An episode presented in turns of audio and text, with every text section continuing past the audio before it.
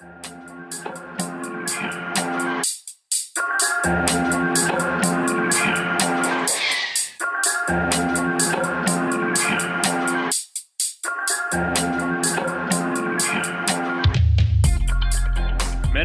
Prefields'ın yeni podcast ile tekrar karşınızdayız.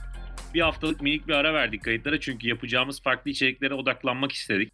Önümüzdeki süreçte bazı farklı ve özel içeriklerle sizlerin karşısında olacağız. Bu akşam yine Oğuzhan'la birlikte mikrofon başındayız. Biliyorsunuz Oğuzhan zaten her zaman Arsenal taraftarlığını dile getiren ve bunu da asla saklamayan biri. Ben de direkt dakika bir gol birle başlıyorum. Oğuzhan golü gördün mü? Demaray Gray. Ramsdale'de olsan Ramsdale'de olsan yapacak bir şey yok. Neydi o yaşlı kurt spikerin ee, dur hatırlayacağım adını. Ümit Aktan, Ümit Aktan. Şu e, şey lafı var ya şu Michael bu Michael değil bütün Michael'lar gelse o topu oradan alamazdı diye. O tarz bir gol geldi Demaray Gray'den. Öncelikle hoş geldin ve direkt de e, senle Everton Arsenal'le başlayalım istiyorum. Hoş bulduk Okan. Bu bir haftada biliyorsun boş geçtik. Benim de zaten tansiyonum zıpladı yani Arsenal izlerken. Ee, hani inanılmaz bir gol. Golü ben topu görmedim bu arada. Hani geçen gün Erman Yaşar'ın bir videosu vardı ya Emre Özcan'la gaflete düşüyorlar. Gol olmayan pozisyonda gol Roma oluyor. maçında evet evet. a- aynı şeyi yaşadım. Ben herhalde dedim gol olmamıştır. Ben tam tersini yaşadım yani gol olmamıştır diye düşündüm. Aklımı aldı bir an. Zaten maçı öfkeyle izledim yani 1-0'dan sonra Arsenal'ı iyice Everton'a oynama şansı verdi. Oynama şansı verdi. Ben daha çok gerildim. Bir de biliyorsun Aubameyang yedekti. Hani Nketiah falan oyuna girdi. Çok gergin bir maçtı benim için. Ama ben aslında Arsenal-Everton maçında ne kadar öfkeli olsam da Arsenal'ı konuşmak yerine Everton'ı konuşalım istiyorum. Çünkü biliyorsun Benitez'in de eee, ayrılacak mı kalacak mı diyalogları var. İlk başta sen onu söyle bence. Hani Benitez kovulmalı mı? Yani şöyle e, Everton'ın ben geçen gün gidişatına bir baktım. Ligin başlangıcında birkaç maç galibiyet ve sonrası karanlık. Tamamen bir karanlık. Hatta e, maçın özetine girerken sanırım siteye yazmıştım. Eylül ayından bu yana galibiyetle hasret kalan bir takım ve Arsenal maçıyla bu hasret bitiyor. Yani Benitez e, Liverpool'dan ayrıldıktan sonraki maceraları, Liverpool'daki son dönemi vesaire hani e, yükseliş dönemini geride bırakıp gerileme dönemine geçmiş bir e, menajer görüntüsü veriyordu. Ve bu görüntü de e, işte Real Madrid'deki o başarısız dönem ardından e, devam eden kariyer öyle gidecek gibi gözüküyor bana kalırsa. Ben Benitez'in e, tamamen artık ya çok saygı duyulacak bir teknik direktör olması vesaire bunları geçiyorum. Güncel form grafiği üzerinden baktığımda e, bazı açılardan modern futbolun gerisinde kaldığını düşünüyorum. Yani biliyorsun sen de e, yorumunu yaparsın. Everton taraftarları Arsenal maçından önce de Liverpool maçında ondan önceki maçlarda artık Premier Lig'de çok alışık olduğumuz şeyler değildir. Yuhalamalar, e, sahayı erkenden terk etmeler vesaire başlamıştı. Yani e, bence Arsenal galibiyeti Everton için hiçbir şeyin çözümü ya da hiçbir şeyin geçtiği anlamına gelmiyor. Benitez döneminin ben çok daha uzun süreceğini düşünmüyorum. Sen ne diyorsun? Ya ben şöyle bakıyorum. Eee, söylediğin gibi aslında gerçekten karanlık bir dönemden geçtiler ama ben eee Luka Digne yok, Doucouré yoktu, Richarlison bir var bir yok, işte milli takıma gidiyor geri gelemiyor falan filan. Eee Calvert-Lewin yok. Bence eee, bu önündeki 5 maç Benitez'in kariyerini belirleyecek maç sayısı. Ya bundan dolayı çok büyük gerginlik vardı ya. Stada gelen taraftarların hani 27. dakikada bir protesto düzenlendi. Eee, çok kişi katılmadı ona maçı terk etmedi ama çok büyük bir gerginlik vardı. Neler yapabileceğini bilmiyorum ama bence de çok uzun kalmaz. Hatta şunu söyleyeyim yani o kadar çok kişi kovuldu ki bence kovulmasın yani bize yük olmasın. Eee, yola devam etsin. Yoksa onun da önü çok karanlık dediğin gibi. Ben yeni menajer tweet'i atmaktan yoruldum ve Premier Lig'de buna bu kadar alışık değiliz. Yani e, bu fazlasıyla artmış durumda. E, Benitez de bu kervana ama bence eninde sonunda katılacak. Öyle bir izlenimim var ama gerçi yani biz de seninle ne üzerine konuşursak konuşalım artık tersi çıkmaya başladı. Hani e, ben hep yani gazetecilik yıllarında tanıştığım büyük e, doğayan isimlerden de vesaire de bunu hep duymuşumdur. E, insanda özel, özellikle yorumculuk ya da işte bir şeyleri konuşanda yorum yorumcu şansı olacak diye bir laf vardır. Herkes bunu söyler sen de biliyorsun. Bizde şu ana kadar birkaç podcast'te e, yorumcu şansı çok yaver gitmedi gibi geliyor bana. Eee, bakalım neler olacak açıkçası merak ediyorum. Kesinlikle öyle. Yani, eee, ters düşmekten de biliyorsun Moyes Moyes'un arkasından çok konuştuk. West Ham bomba gibi devam ediyor. Ben Graham çok Potter'ı çok övdük. Eee, Brighton aşağılara inmeye başladı. Ya Brighton'da bile biliyorsun işte, eee, şey ortaya çıktı yani, por protestolar hiç beklemediğimiz kadar kaynıyor Premier Lig bu aralar. Ya, şöyle bir şey ya, bence Brighton taraftarının yaptığı büyük bir ayıp Okan. Hani, t söylediği cevap da çok güzel zaten Graham Potter'ın. "Tarih dersine ihtiyacımız var." diyor. "Bu kulübün nereden nereye geldiğini herkesin görmesi lazım." diyor. Ya, çok büyük ayıp değil mi Graham Potter'a bunları yapmak? Ben sana şöyle söyleyeyim, bu riyakârlık artık. Yani böyle bir şey olamaz. Yani, eee şimdi puan tablosuna, takımın oynadığı oyuna baktığın zaman bir kere sende çok başarılı, çok özel bir menajer var. Bu adam çok özel sonuçlara imza attı ama sen bir kere taraftar olarak ya da, işte, ne olarak bakarsan bak Brighton'a, Brighton'ın kadro kalitesini, oyuncu yapısını bir önce gözünün önünde canlandır, ona göre değerlendir. Bu adamlar tabii ki düşecek, tabii ki, eee, tökezleyecek, tabii ki kötü sonuçlar alacak. Yoksa, yani, o zaman Brighton, eee, yeni bir peri masalı yazsın, Claudio Ranieri'nin yazdığı gibi bir şampiyon olsun diye kimsenin beklentisi olduğunu düşünmüyorum. Ya, Brighton taraftarının da bence, eee, bazı noktalarda biraz alçak gönüllü davranması gerektiğine inanıyorum. Yani, bugün, eee, Graham Potter'ı gönderseler bambaşka yerlerde görürüz hocayı ve, eee, bundan bir 5-10 sene sonra da ya biz, işte, koskoca Graham Potter'ı, eee, yuhaladık, gönderdik gibi bir durumla karşılaşabilirler bana kalırsa. Ya, öyle. Yani, beklenti ne? Ben onu anlamadım, yani. Adam sezona daha nasıl başlatsın takımı ve, hani, eee, ben hep diyorum Brighton'ın en büyük eksiği bana sorarsan golcü eksikliği. Yani, sonuna kadar topu götürüp sonda bu işi bitiremeyen bir takım. Eee, hatta şunu düşündüm geçen, Crystal Palace biliyorsun Eduard'ı almıştı. Geçtiğimiz yaz. Acaba dedim Brighton alsaydı ne olurdu? Ya, işte, ya, orada biraz belki planlama hatası mı diyebiliriz, ne diyebiliriz? Ama tabii bütçe, takımın yöneticilerinin nasıl bir, eee, vizyon ortaya koydukları da önemli. Ya, bir forvete ihtiyacı olduğu kesindi bence Brighton'ın. Larin'le ilgileniyorlarmış.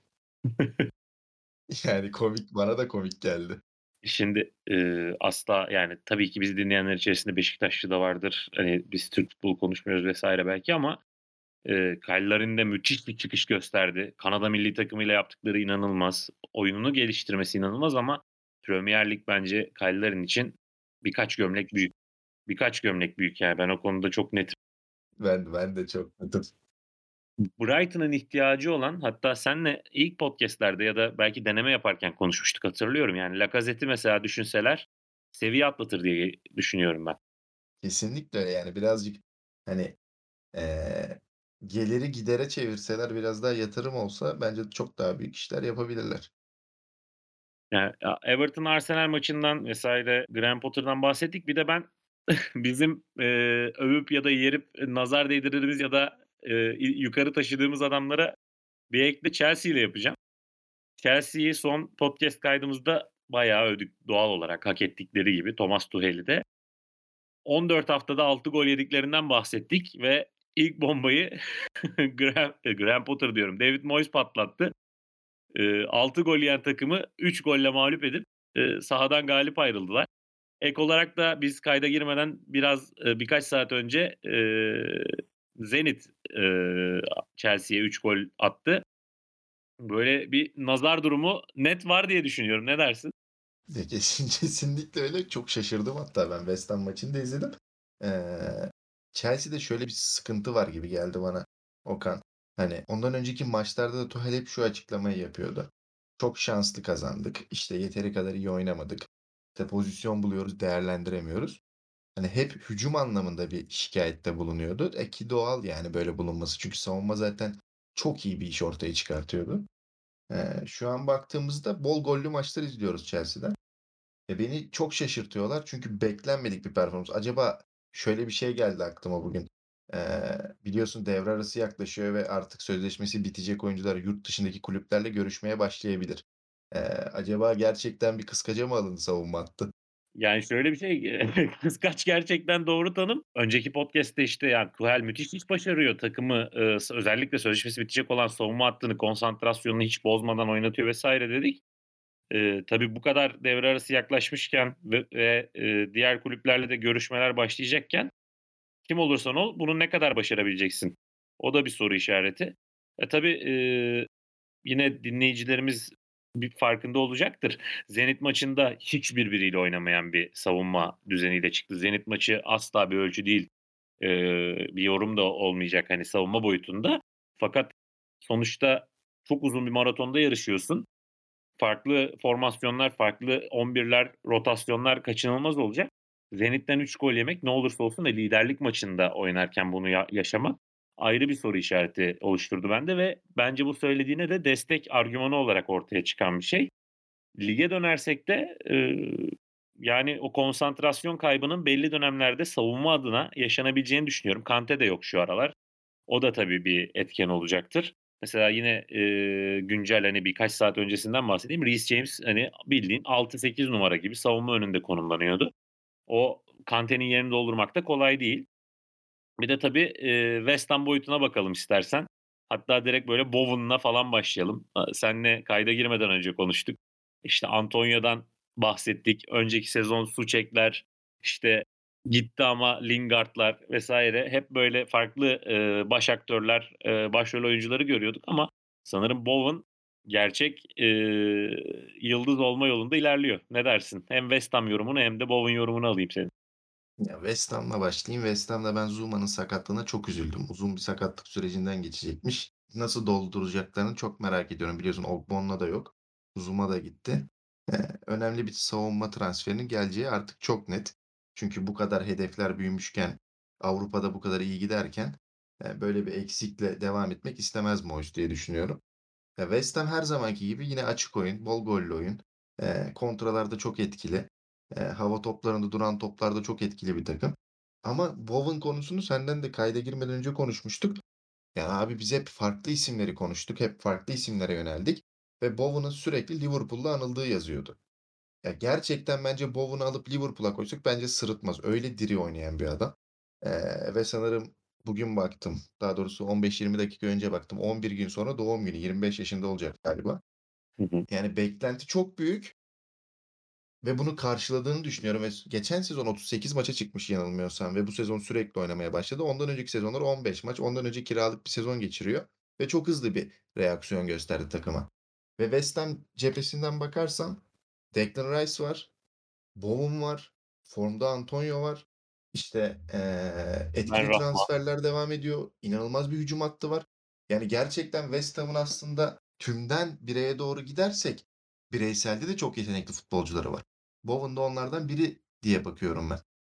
Yani, eee, sana kesinlikle katılıyorum. Özellikle ben beni en çok etkileyen fizik kalitesi.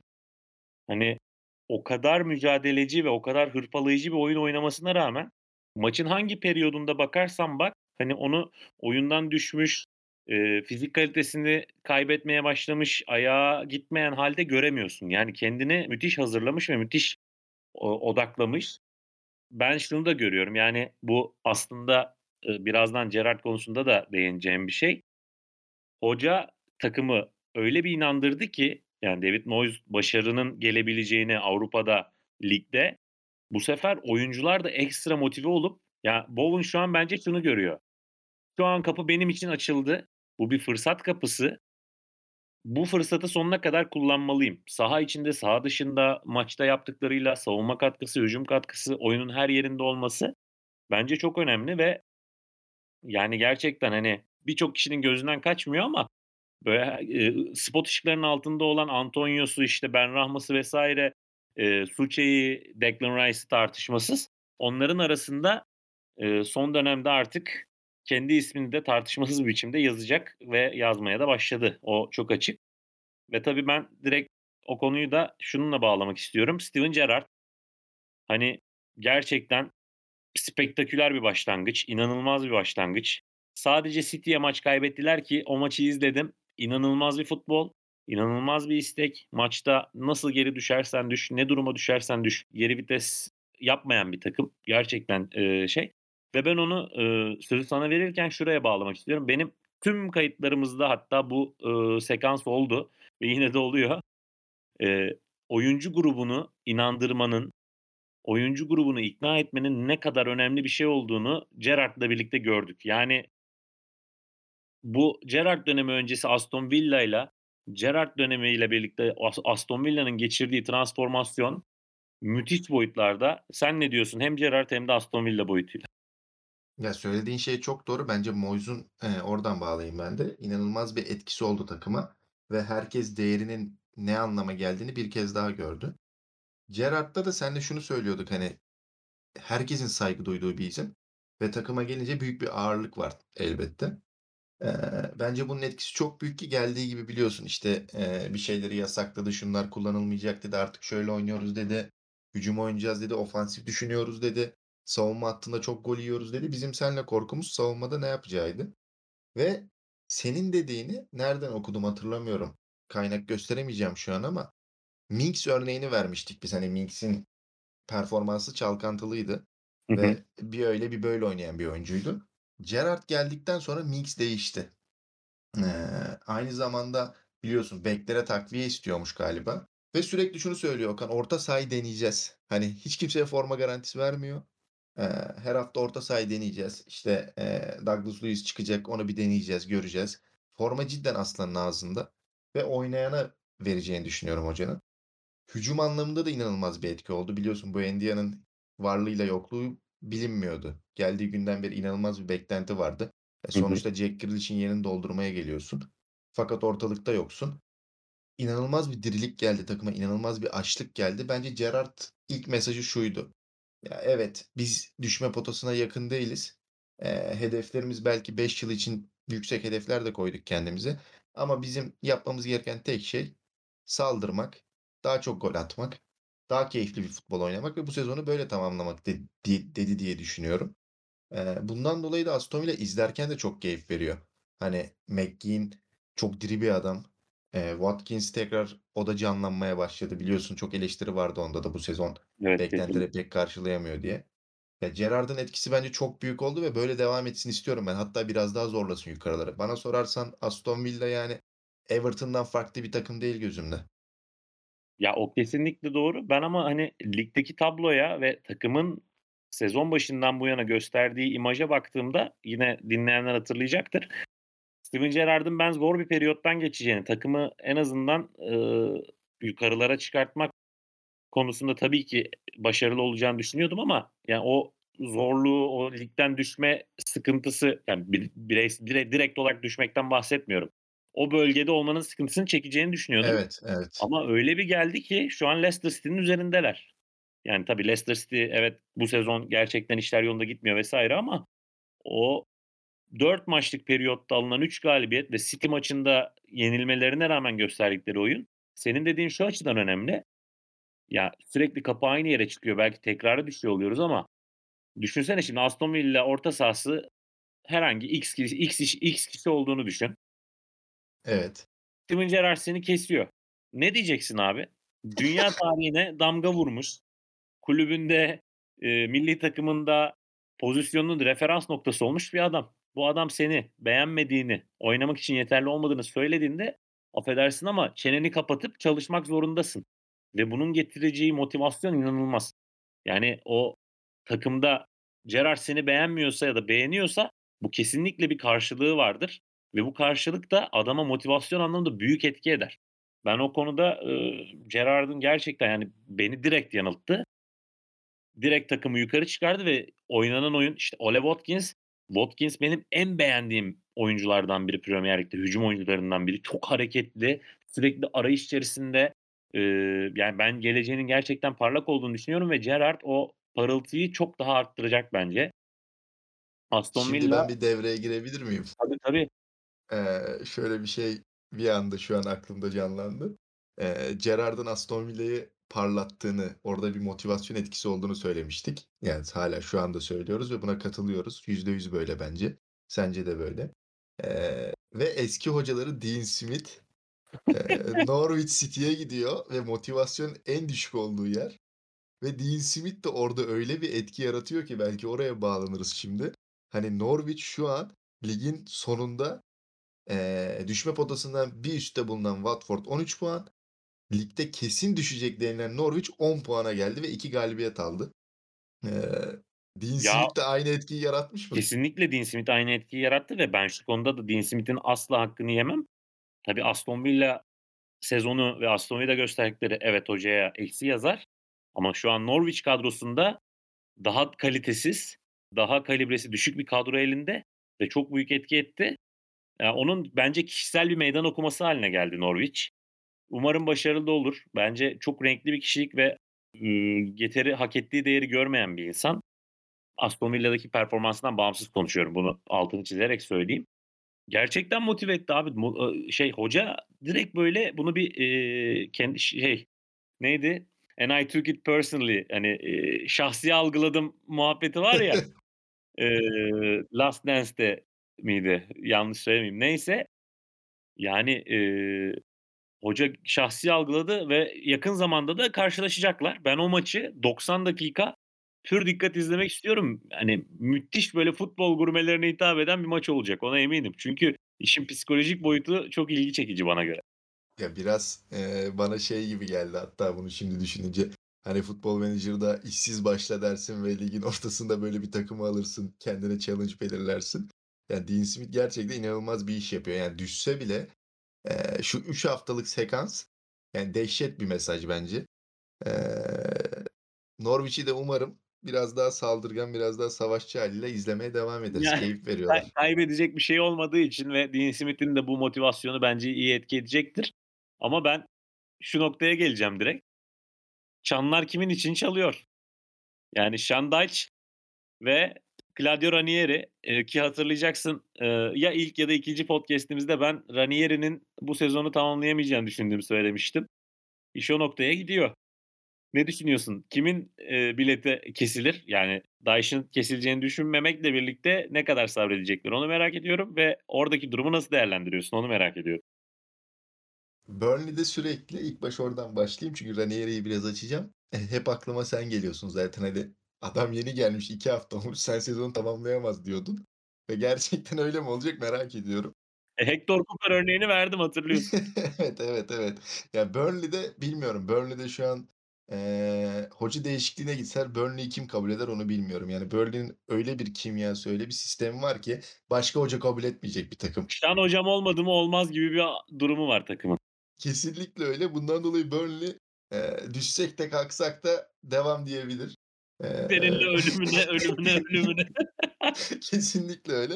Ya Watford'da da yani, eee, takımın başına geliyorsun ki bana sorarsan, eee, kâğıt üstünde tabii eleştirilecek çok şey var da hani bana sorarsan Southampton'la denk bir takım Watford şu an. Hani Southampton'a saygısızlık yapmak istemem ama kadro kalitesi olarak çok böyle, eee, evet etkili oyuncusu yok, evet diri yani 1-2 tane sayabiliriz ama etkisi olmadı abi yani. Nasıl diyoruz Gerrard'ın etkisi oldu, nasıl diyoruz işte Dean Smith gitti Norwich'e etki gösterdi. İşte, eee, toplanan takımlar var işte Ralph geldi Manchester United'ın başına öyle bir oynadılar ki tek kaleydi maç yani maç komik bir skorla bitti. O maçın 10-0 falan olması gerekiyordu bana sorarsan. Bir etki bekledim ben yani. Hiçbir etki Sözüne göremiyorum şu an. öyle girişemiyorum. Yani gerçekten yani hoca geldi mi gelmedi mi bir soru işareti benim için. Hani sanki böyle bir dedikodu hani olur ya böyle o geliyor bu geliyor ama gelmez. Hani şey için de oldu Norwich için Lampard dedikoduları olmuştu. Bir ara öyle bir noktaya gelmişti ki Lampard geldi sanıyorduk hani kafamızda. Ama yani orada Ranieri geldi ama hoca geldi mi o benim için soru işareti gerçekten. Evet, kesinlikle öyle yani. Çok komik geliyor bana merak ediyorum daha neler olacak, neler bitecek sürekli gelişmek istiyor. Ya Chelsea maçı çok iyiydi onlar için. Biraz şanslıydılar ama Chelsea maçı biraz daha iyi bir grafik ortaya koydular. Ama genel olarak hani bana sorarsan abi Watford'un eşik maçı Chelsea değil yani. Sen gidip işte Brentford'la oyna, Crystal Palace'la oyna, Leeds'le oyna. Hani senin eşik maçların bunlar. Sen Chelsea'yi istersen 10-0 yen. Bunun bir eşiği yok. Bunun bir Anlama çözümü anlam yok. ifade etmeyecek ki. Sen, eee, Crystal Palace maçını kazanamadığın sürece, Brentford maçını kazanamadığın sürece sen Chelsea'ye 10 tane gol de atsan hiçbir anlamı olmayacak. Kesinlikle öyle yani. Bundan dolayı bilmiyorum büyük bir tiyatronun içinde gibiler. Eee, Watford'un son düşüş hikâyesini de ben hatırlıyorum. Eee Arsenal maçı vardı. Aston Villa mı kalacak, Watford mu düşecek? diye bir gün Bournemouth'la el ele. Benim, yaşanmıştı. benim sempati duyduğum çocuklarla el ele düştükleri sezon. Evet, Troy Deeney'in o gün, eee, çok agresif tavırlarını görmüştüm bir Arsenal'lı olarak. Düşmeleri benim canımı yakmaz. Ranieri de tekrar cezalandırılır diye bakıyorum ben. Biraz Bayrak adamı gönderdiniz. Kesinlikle yani Troy Deeney namusudur bu takımın. Tro Tro Troy Deeney namusudur. Kesinlikle katılıyorum. Ama, eee, yani baktığın zaman kadro kaliteleri gerçekten kötü değil, fena değil ama kağıt üstündeki şey sahaya yansımıyor şu an.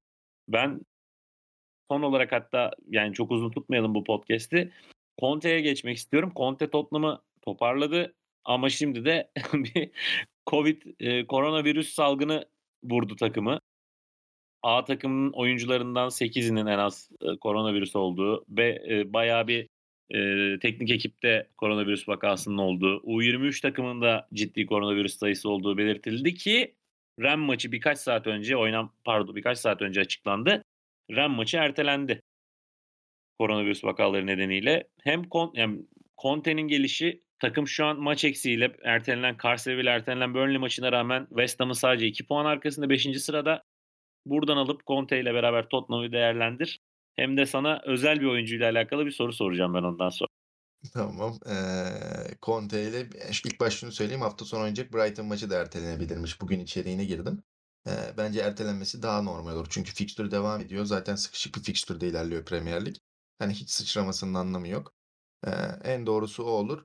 Ve maç eksiği baskı mı yaratır yoksa daha büyük avantaj mı sağlar Conte için bilemem ama eee seninle konuştuğumuz yine az önce de hep seninle konuştuğumuz diye giriyorum ama şunu konuşmuştuk. Tottenham çok gol yiyor abi. Hani Conte biliyorsun savunma manyağı bir adam ve Tottenham'da ne yapar diye bakıyorduk. Abi yaptı yani. Şu an yapmış durumda. Son 4 maç Premier Lig'de. Hani zaten Everton maçıyla açılış yaptı. Golsüz beraberlik. Ardından eee tabii eşik maçları değil yani Norwich, Brentford, Leeds United. Sadece bir gol gördü kalesinde Tottenham. Yani Premier Lig adına işler olumlu gidiyor. Ve Eric Dier övgüsü çok fazla hocada. Ben Ya dün ben yine onun da içeriğine girdim. Evet. Garip tarafı da şu. Hani Romero sakat. Eee, eksik oyuncular var. Hâlâ savunma anlamında tam bir taktik yerleştirdiğini düşünmüyorum Conte'nin. Maç maç baktığını düşünüyorum. Yani bir sistem oturttuğunu düşünmüyorum. Evet değişiklikler vardır ama net bir sistem yoktur şu an. Merak ettiğim şey bir de üstüne Covid geldi. Ya adam diyordur ki abi ben bu takımın başına geldim. Takım zaten sallanıyordu. Neden buraya geldim dediler. E takımın başına geçtik. Sakat oyuncular çıkmaya başladı. E bir de Covid vurdu. Yani büyük bir savaşa çıkıyor bence Conte şu an ve başarılı götürüyor işi. Hocanın başına gelen pişmiş tavuğun başına gelmedi şu kısa vadede. Yani kesinlikle başarılı götürüyor ve biz hani, eee, seninle yine değerlendirdik, eee, önceki kayıtlarımızda. Conte bu takımın oyuncu çehresini de değiştirdiği zaman işler çok daha iyiye gidecektir. Kısa vadede oluşacak problemler bence çok ciddi etkiler yaratmayacaktır. Ama bu örneğin bahsettiğin, işte, Everton sonrası sadece bir gol yenmesi vs. direkt bir mantalite değişiminin, ruhsal ve, eee, o sahaya bakış değişiminin etkileri bana kalırsa ve mesaj da veriyor esasında Tottenham'ın nereye evrileceğine dair. O çok önemli. Ama gerçekten bu Covid vs. de sonuçta hedeflenen kısa, orta ve uzun vadeli planlar sonuçta hepsi birbirine bağ taşır. Hı Yani hı. kısa vadede yapacakların orta vadeye ve uzun vadeye etki eder. Bu biraz bence gelişimlerini, o prosesi etkileyecek. Ama yine de Conte bu işin altından kalkar. Ben ona eminim. Abi benim, hani, eee, sormak istediğim oyuncu da şey, genç yetenek, İngilizlerin büyük beklentileri olan Ryan Sessegnon. Yani, eee, çocuk, eee, o kadar böyle sahada temiz yüzlü ve o kadar kibar kalıyor ki bana göre sanki oraya ait değilmiş gibi. Yani şunu söyleyeyim, Fulham'da biz onu izledik. Eee, gerçekten yetenek kalibresi çok yüksek bir oyuncu. Eee, bence yüksek potansiyeli de var ama sanki, hani, bu seviyeyi kaldırabilecek mental hazırlığı yokmuş gibi geliyor bana. Sen Sessegnon'la alakalı Avrupa Ligi'nde atıldığı maçtan sonra içerikler girmiştin hatırlarsın. İşte, Evet. Kaçırdığı şans artık Conte sana 1 kere şans verir, 2 kere şans verir, sen bu saatten sonra bu şansı bulamazsın vs. diyen Tottenham yorumcuları vardı. Ben Sessegnon'la ilgili yorumunu merak ediyorum açıkçası. Öncelikle Sessegnon, eee, geçtiğimiz podcast'lerde anlattığımız bizim meşhur Football Manager online kariyerlerimizde benim altın çocuklarımdan biriydi. Stoke O City'yi çalıştırırken. Eee, tahmin ettim zaten. Kendisini sol açıkta oynatırdım. Hatta neredeyse forvet pozisyonuna yakın bir pozisyonda oynatırdım hızından faydalanmak için. Eee, güzel anılarım var kendisiyle. Eee, severim sayarım ama senin dediğin gibi bir mental anlamda bir eksiklik olduğunu düşünüyorum. Çünkü Fulham'da inanılmaz bir futbol oynuyordu. Belki çok büyük bir özgürlük alanı vardı. Eee, konfor alanı onu daha da iyisi için teşvik ediyordu. Tottenham'da bence biraz gerginlik var yani. O pozisyonda yarıştığı isimler şu ana dek de dünya yıldızı değildi bugüne kadar. Ve eee, son iki yıldır o kadroda sürekli hep kiralık mı gidecek? İşte ki- o geliyor forma şansı vermiyor, bu geliyor forma şansı vermiyor gibi haberler okuyorduk. Ya bence Sessegnon'da şu an şu var yani bir yere bir kiralık gitse en azından böyle bir, bir sezon kafasını dinlese hani Lingard'ın West Ham dönemi var ya Evet. bence buna çok ihtiyacı var. Çünkü sürekli oynamaya ihtiyacı var. Rahatlığa ihtiyacı var ve en fazlası bence en önemlisi güvene ve inanca ihtiyacı var. Şu an dünyada hiçbir menajerin yani kendi altyapı antrenörü gelsin.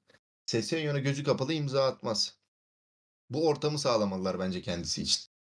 Yani evet dediğine kesinlikle katılıyorum ve ben şunu görüyorum. Sessegno'nun saha içindeki o e, ruh haline, bakışlarına, tavır ve davranışlarına baktığımda yani Tottenham logosundan bağımsız söylüyorum. O Big Six takımının formasının onun üzerine bir ağırlık verdiğini hissediyorum ben. Saha içinde böyle ben bu yükün altından kalkamam imajı veriyor. Dediğin gibi bir kulübe gidip e, böyle hem kendini ispatlayıp hem de kendine olan güvenini kazanması gerekiyor bana Bir şey kalırsa. söyleyebilir miyim? Tabii. Eee, biliyorsun biz bu programda çok anıyoruz onu. Eee, bir Jordan Ibe kariyeri gelir mi ondan da? Ben sana onu söyleyeceğim. Gidişat Jordan Ibe. Hatta sen şimdi aklıma geldi. Gidişat Jordan Ibe diye bir, eee, podcast serisi yapıp böyle hayal kırıklığı oyuncuları anlatalım. Çok iyi olur biliyor musun? Bak bunu burada paylaştık ama gerçekten iyi olur. Aynen. Gidişat Jordan Ibe yani Sessegnon'da. Ya, baktığın zaman. Umarım umarım öyle bir gidişat olmaz tabii. O ayrı. Bir de ben, eee, podcast'i kapatmadan sonunda Eddie Howe hocam, eee, ilk galibiyetiyle tanıştı Newcastle, eee, yöneticisi olarak ve golü de eski dostlar Callum Wilson Callum Wilson attı. Eee, sadece şeye baktım, puan tablosuna. Yani, eee, Eddie Howe'dan bağladım ama tren kaçmak üzere yani Newcastle için. Bu galibiyetlere artık tutunmaları gerekiyor. Devre arası falan da kurtarmaz yani böyle gidişat devam ederse ki bu galibiyet çok önemliydi. Umarım işler değişir. Senin bir yorumun var mı? Şunu söyleyeyim, az önce eee, Tottenham konuşurken söylemiştim. Okan lig oturuyor artık. Yani West Ham United zaten geçen sene de oralardaydı. Hani Tottenham, Manchester United, hani Arsenal zaten ne ve ne olacağı belli değil. Ama lig oturmaya başladı yani. Aston Villa o bantlarda gezer, işte Wolves'u zorlar.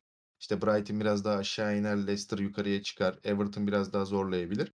Ama alt taraf bu şekilde kalacak gibi gözüküyor. Hiç değişmeyecek hatta. Hatlar arasındaki o, ııı, sınırlar belirginleşmeye başladı ve o belirgin Evet. Kanatlar oluştuktan sonra bu sefer ne yaparsan yap o hattı kırıp yukarı kendini atman çok zorlaşıyor. Bir kast sistemi gibi düşünebilirsin. Kesinlikle öyle. Eee, Premier Lig'in bir kast sistemi oluştuğunda iş işten geçebilir. Periyodu çok iyi değerlendirmesi lazım oradan kurtulmak isteyen takımların. Özellikle de Newcastle United'ın. Sonuçta dünyanın en zengin kulübüsün artık. Şöyle bir şey var. Allah sabır versin Eddie Howe'a. Hani kırmızı kartlar havada uçuşuyor. Hani böyle Durduk saçma yere sapan saçma olaylar sapan falan. Hani, eee, sabır diliyorum kendisine. Eee, son çıkan haberlerde Tarkowski ile Ben Mee'yi Burnley'den söküp almak istiyormuş. Ya bir Şandaj da eee, savunmanın kralı buna izin verir mi merak ediyorum ben. Düşünsene şey gibi bu yani hani, eee, atar damarını ya da işte toplar damarını söküp birine bağışlamak gibi bir şey. Zaten adamlar zor durumda bir de 2 tane generalini verecek sana. Yani bilmiyorum bana çok, ııı, realist gelmedi. Şunu söyleyeyim ya, eee, güldük eğlendik. Bu takımı konuşurken böyle çok gülüyoruz ama belki insanlar bize küfür bile ediyor olabilir bu kadar güldüğümüz için. Yani bu takımın tarihiyle dalga geçmiyoruz ya da yaptıklarıyla. Hatta ben biliyorsun onların efsane forması Northern Rock, eee, formasına hayranımdır. Eee, ama hayal de bir noktaya kadar Okan yani. Bence artık hayali bırakmalılar. İşte şöyle yapacağız, böyle yapacakları geçsinler. Senin dediğin gibi bu maçlar bunların eşik maçı gerçekten ve artık tren kaçarsa bilmiyorum devre arasında geç Kim gelecek yani şimdi? İşte senin dediğin oraya bağlanıyor. Şimdi treni sen kaçırdığında o, eee, bloklar arası hat netleştiğinde ve senin yukarı çıkma ihtimalin düştüğü zaman senin devre arasında getireceğin oyuncuların da kalibresi düşüyor. Sen ne kadar para verirsen ver. Adam diyecek ki ya ben tamam para okey de biz ligde kalamayacağız. Ben oraya gidip neden kariyerimi, kariyer planlamamı baltalayayım diye soru işareti olacak. Getireceğin oyunculara etki edecek direkt olarak. O yüzden Eddie Howe'ın önünde zorlu bir sınav var. Ben hocayı çok sevdiğim için umarım başarıyla çıkar diyorum. Ya son şaka yapayım sonra sen kapat. Yani bu gidişle Jack Wilshere'le imzalanacak gibime geliyor. John Joe Shelby, Jack Wilshere ikilisi rüya orta saha mı olur? Allah sabır versin. Başka hiçbir şey demiyorum ben. Yani e, Newcastle çok saygıdeğer ve çok büyük bir kulüp ama e, onları da zor bir sürecin beklediği artık kesin. Onlara bol şans diliyoruz. Ben Dean Smith'e ayrı bir şans diliyorum. Hocayı seviyorum. Çıktığı bu yolda arkasındayım. Umarım Aston Villa'yı mağlup edecek. Aston Villa zaten başarılı olur ama Dean Smith için ayrıca bir destek. Güzel bir süreç bizi bekliyor. Önümüzde yoğun bir fikstür var. Yoğun maçlar olacak. Biz de e, sürekli size farklı içerikler, farklı içerikler diyoruz ama bunlar bizim için böyle e, özel planlamalar, özel yani biz boş bir şey yapmak hiç istemediğimiz için üzerine çok düşünüyoruz. Hatta bu podcastlere başlamadan önce de aylarca e, düşünmüştük. Umarız size bu dönemde güzel içeriklerle hizmet edeceğiz. Güzel içerikler sunmuş olacağız. Bizi dinlediğiniz için çok teşekkür ederim Oğuzhan. Sen de e, bayağı eğlendin. Ben de bayağı eğlendim. Senden de kapanış yorumunu alayım ve veda edelim herkese. Ya gerçekten söylediğin şu şeye e, değinmek istiyorum. E, içerikler, içerikler, içerikler diyoruz. Kolay içerikler hedeflemiyoruz bence. Yani bu işin görüşme süreci, ayarlanma süreci, e, planlanma süreci, insanlar hala biliyorsun hala pandemi koşulları devam ediyor ülkede ve e, insanlar evinden çalışıyor çoğu yerde. Ve bizim görüşmek istediğimiz insanlar da e, doğal olarak sosyal hayatlarıyla iş hayatını bir arada götüren insanlar. Bundan dolayı evet ağırdan gidiyor olabiliriz ama e, yakında birkaç örnekte karşısına çıkmayı çıkmaya hazırlanıyoruz. E, ben de teşekkür ederim. Keyifli bir podcast yayını oldu. Hatta çok güldüm ben. En güldüğüm programda bu olabilir. Umarım haftaya tekrar görüşürüz kaza bela olmadan. Görüşmek üzere. Herkese iyi akşamlar. Prefields ailesi olarak bizleri dinlediğiniz için teşekkür ederiz. Hoşçakalın. Hoşçakalın.